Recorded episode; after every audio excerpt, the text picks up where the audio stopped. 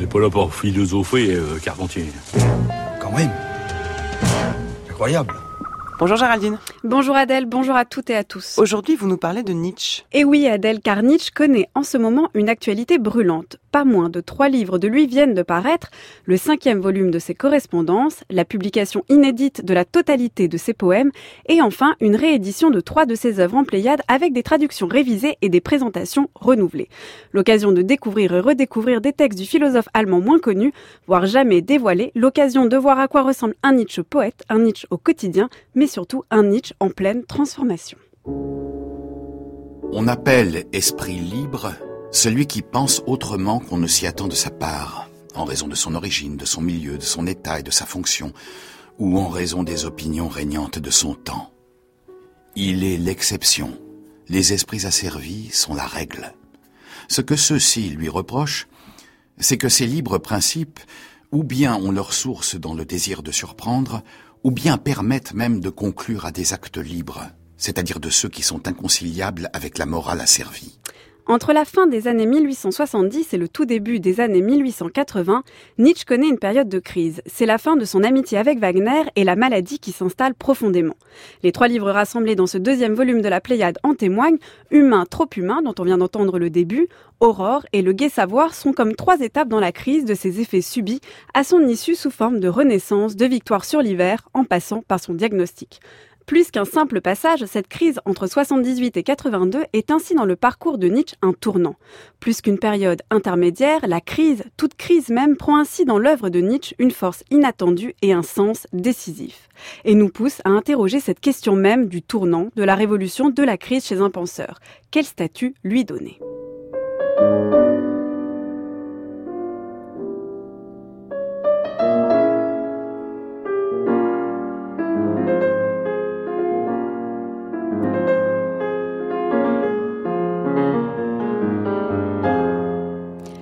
Comment lire chez un philosophe ces textes liés et écrits à des tournants? Quelle place donner à l'écriture en crise, qui s'écarte de ce qu'elle était au départ tout en se cherchant? Qu'il s'agisse de philosophie en tant que telle, de poésie ou de lettres échangées, comment appréhender les traces, la matière, les fruits aussi de ce qui constitue une crise chez un auteur?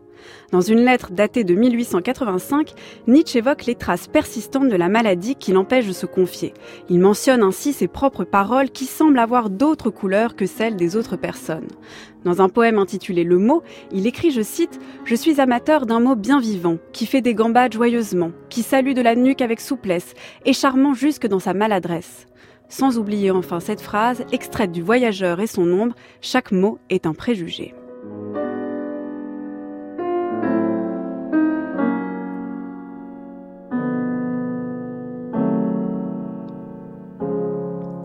À lire Nietzsche, la première chose à prendre en compte dans la crise est la manière dont elle bouleverse le langage.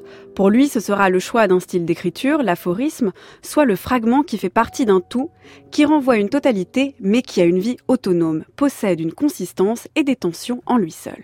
Lorsque ce sont les états de détresse qui fondent la philosophie, comme chez tous les penseurs malades, et peut-être y a-t-il une majorité de penseurs malades dans l'histoire de la philosophie, Qu'adviendra-t-il de la pensée qui se trouve soumise à la pression de la maladie?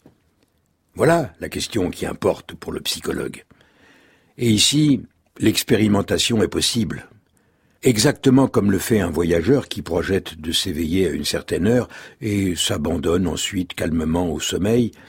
De même, nous, philosophes, à supposer que nous tombions malades, nous nous livrons momentanément corps et âme à la maladie. Se livrer corps et âme à la crise comme on se livre à la maladie, tel est le credo de Nietzsche. Et aussi ce qu'il faut entendre et donner comme place à la crise chez tout penseur.